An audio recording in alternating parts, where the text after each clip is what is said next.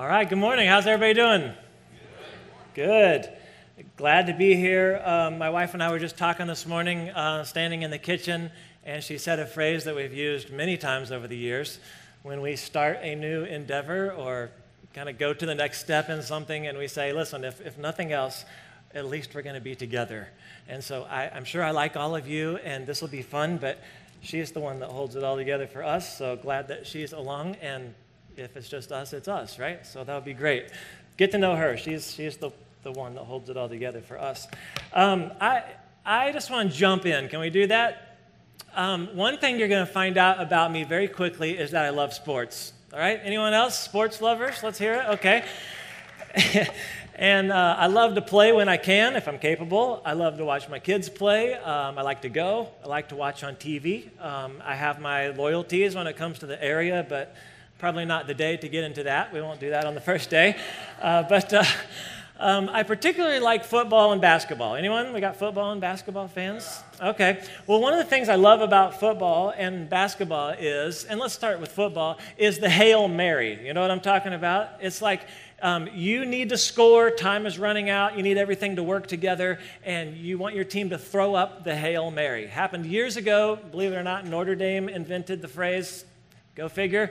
The Hail Mary, all right? Let's throw it deep and see if everything falls our way and we can score.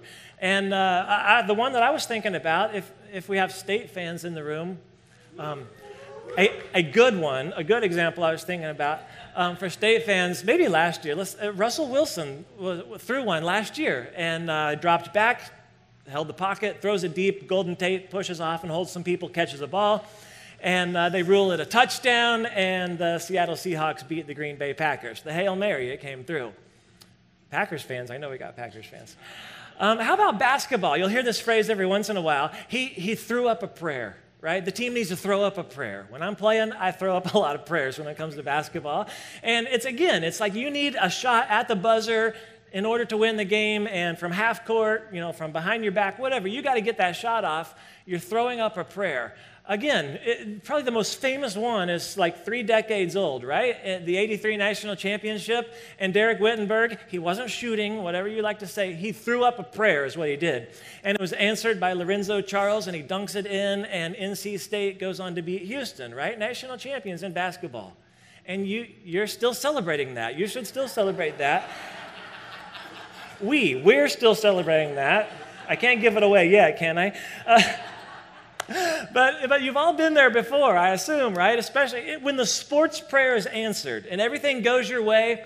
And um, you can be in a, a, a, restaurant and everybody jumps in unison. They're yelling, they're screaming. Complete strangers are hugging one another, high fives, right? And uh, the entire place erupts in unison because you did what you're supposed to do as a sports fan right? Your team needs something to happen, and you, you, you expect that to happen. You at least expect them to throw up a prayer, don't you? At least we need to give it a shot. And I'm thinking about in spiritual terms today, and that's where I really want to guide us this morning. Is sometimes, at least maybe just for me, when it comes to faith, and I'm throwing up spiritual prayers, sometimes I don't go as big as maybe I think I should. Sometimes I ask for some things that are a little bit more safe than I think God really deserves. And I want to talk about asking really, really big things today. I mean, if we can throw up a prayer, so to speak, in the sports world, can't we maybe throw up something really big in terms of the spiritual world? And that's kind of how I want to direct you this morning. I mean, maybe it's just me, but um, maybe you tried this in the past. You prayed and it didn't seem to be working for you. You didn't know how to do it, so to speak. Maybe you gave up.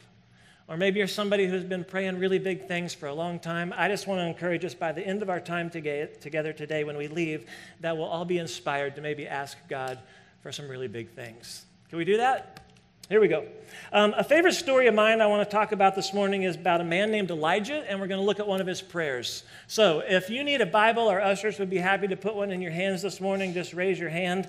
I I don't know what I'm supposed to say and not say. Can we first figure this out together, all right? This is not a library lending program, in my opinion. If you didn't bring a Bible because you're lazy, then don't raise your hand, all right? But if you need one, Sorry. If you need one, raise your hand and we'll get one in your hands. All right, here we go. Um, you can find the story in the Old Testament book of 1 Kings, chapter 18, but listen to these words first to set the stage for us from the New Testament book of James. This is James 5 16. The prayer of a righteous person is powerful and effective. So, no matter what you believe to be true or not true about prayer, James says the prayer of a righteous person is powerful and effective. Can we say those words together? It is first powerful, and it is effective. He goes on Elijah was a human being as we are. And I stopped there, and I think that's fascinating because Elijah had some pretty cool experiences. I mean, on the one hand, he's a prophet, he gets to speak on God's behalf, but he confronts an evil king to his face. He challenges a national religion and a woman who's become famous by the name of Jezebel.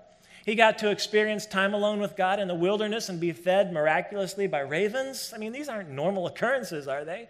He raised a boy back to life. He climbs a mountain and goes into a showdown, a spiritual showdown with the king and 850 of his evil minions, and he calls fire down from heaven, and God does a miracle. And yet, James says he was human just like we are.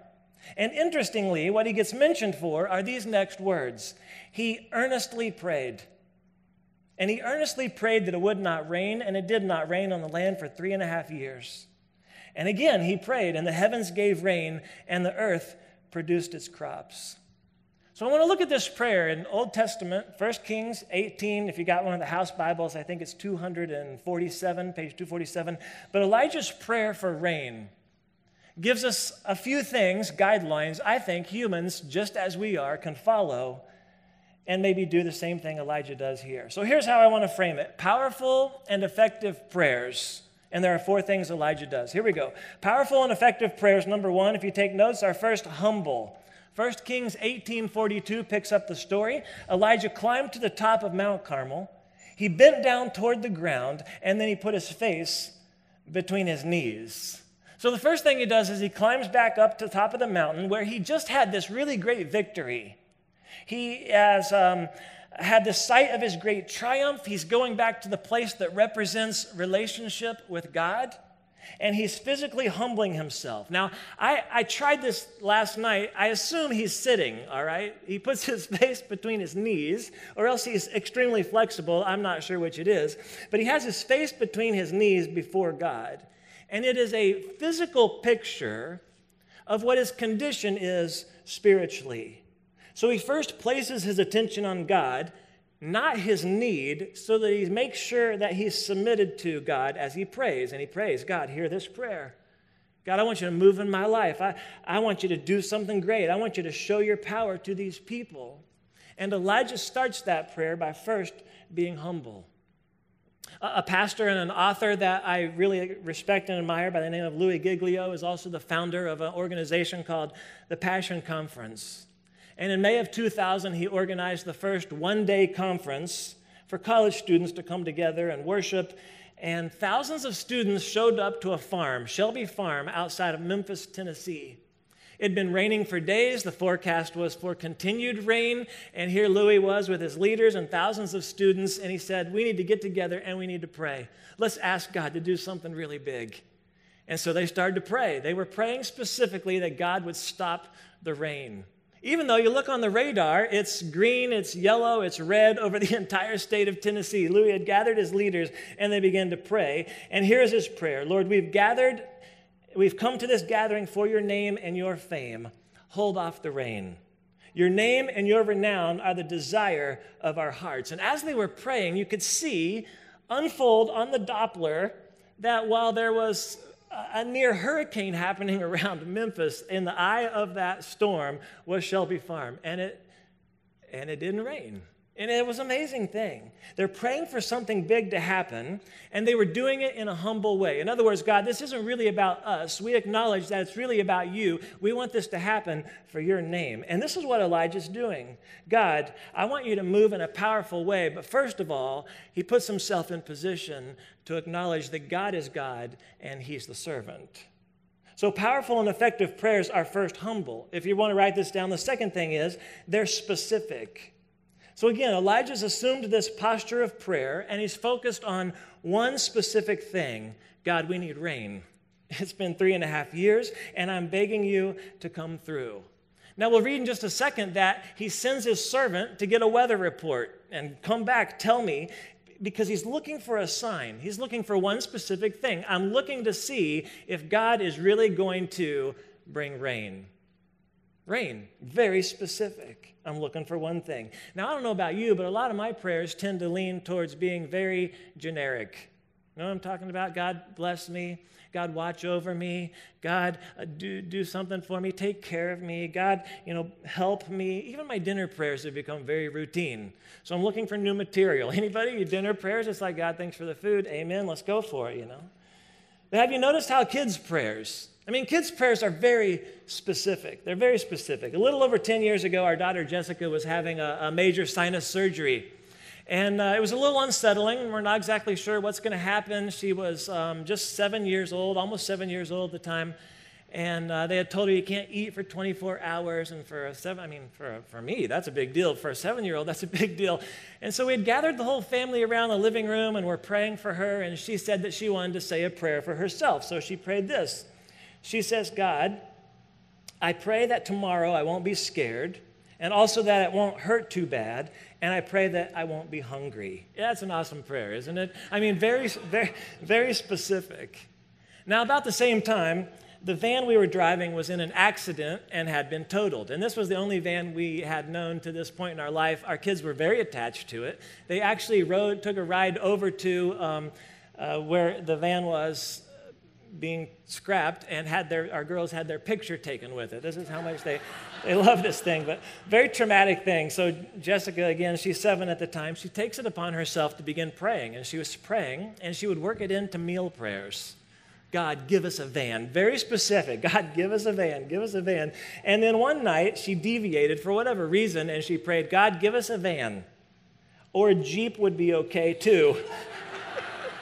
But she's being very, very specific. And interestingly enough, a few months later, through a series of crazy events, we ended up with this fantastic deal on a van. Would you believe that?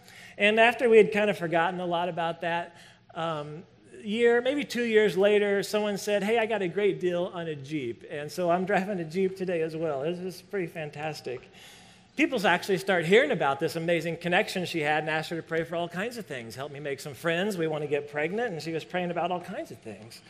But, but I love what we learn from kids. It's, it's, it's awesome, isn't it? Nothing fancy, just being very specific and believing that God really can do the impossible that we're asking for. Now, sidebar, I'm certainly not saying that God answers all of our prayers this way in dramatic fashion. But I am saying that sometimes, at least for myself, my prayers are so generic that I can't even be sure if God's answered it or not. And so I'm asking you to be specific, right? And that's what Elijah does. He comes before God in complete humility. He simply prays very specifically, God, we need rain. Now, here's the third element to powerful and effective prayer they're persistent, all right? They're persistent. Here's where the story picks up in verse 43 Go and look toward the sea, he told his servant. So he went up and he looked. I don't see anything there, he said. And seven times Elijah said, Go back. The seventh time the servant said, Okay, I got something. I see a cloud. I see a cloud. It's as small as a man's hand, and it's coming up over the sea. Now, I've tried to go back through this story, and I can't really tell, but I don't know how long this entire prayer process actually takes for Elijah. But he sends his servant to check the weather seven different times. Isn't that the way it works with prayer sometimes if you've prayed before? It's like you, you, pray and it seems like we have to wait on God's timing and it's definitely not ours. The servant comes back. Hey, there's nothing there. Elijah prays again. Go check it out. God, we need rain. Show your power. Now check it out. Again, again, again, and again. And not the fifth time that he comes back, and not the sixth time that he comes back. And this is what I really love about Elijah is he doesn't throw in the towel because God's not moving quickly enough. He's throwing out great prayers, and God's not doing anything, but he's believing he's going to, so he stays at it. He's persistent. It's kind of like the way that I might come to your house and ring the doorbell. Some of you are like this because people visit my house and they'll ring the doorbell, and if I don't get there fast enough, they're already gone. You ever do that? I mean, you might peek around, but if people aren't moving fast enough, you just kind of move on. And sometimes that's the way we treat God with prayer. He's not answering, so we move on. But Elijah doesn't do that. He's still believing that God will come through. And on the seventh time, on the seventh time, the prayer of a righteous man becomes powerful and effective. I, I, don't know about you, I have things I've been praying about for years and God hasn't moved on them yet, but I'm still praying about them. And I just want to encourage you this morning, if that's you, if you have something you've been praying about for a long time, to not give up. I want to encourage you to be persistent. If you've been praying for a spouse, if you've been praying for a child, if you've been praying for a job, keep at it. Keep at it. Be persistent. Go back one more time and ask God. If you've been praying about finances, if you've been praying about a decision, if you've been trying to beat an addiction, to conquer a habit, if you've been praying for a friend to accept Christ or just to even come and visit church, go back at it one more time because it might not be the fourth time, it might not be the fifth time, it might not be the sixth time, but maybe on the seventh time, God might choose, for whatever reason at that moment, to move in a powerful way on your behalf. I mean, can I ask you this morning? I mean, is there something maybe that you gave up on in prayer that you need to go back to? And maybe it's one of those things there. You just didn't see God moving in a certain way, and so you gave up. But I believe God is here saying, hey, don't give up. Keep at it. Keep going. Don't stop. We're so close. It's time to bless you. Keep at it one more time. And you've asked God before, but listen, it might just be the next time. When you say, God, would you do this? Would you move? It might be the next time that God does that. Powerful and effective prayers, right? They're humble, they're specific, they're persistent. Finally, they're expectant. This is such an inspiring part of the story for me. Verse 44 the servant comes back. I see a cloud. It's as small as a man's hand. It's coming up over the sea. And Elijah said, Go to Ahab, he's the king, tell him, tie your chariot to your horse, go down to Jezreel before the rain stops you. So Elijah, right, he's got his servant checking the weather on the ones every 10 minutes. Finally, there's something to actually report. And he doesn't come back and report, hey, I see a giant thundercloud. We better run for it. He doesn't report that. He doesn't say it's a massive frontal system. He says it's a small cloud.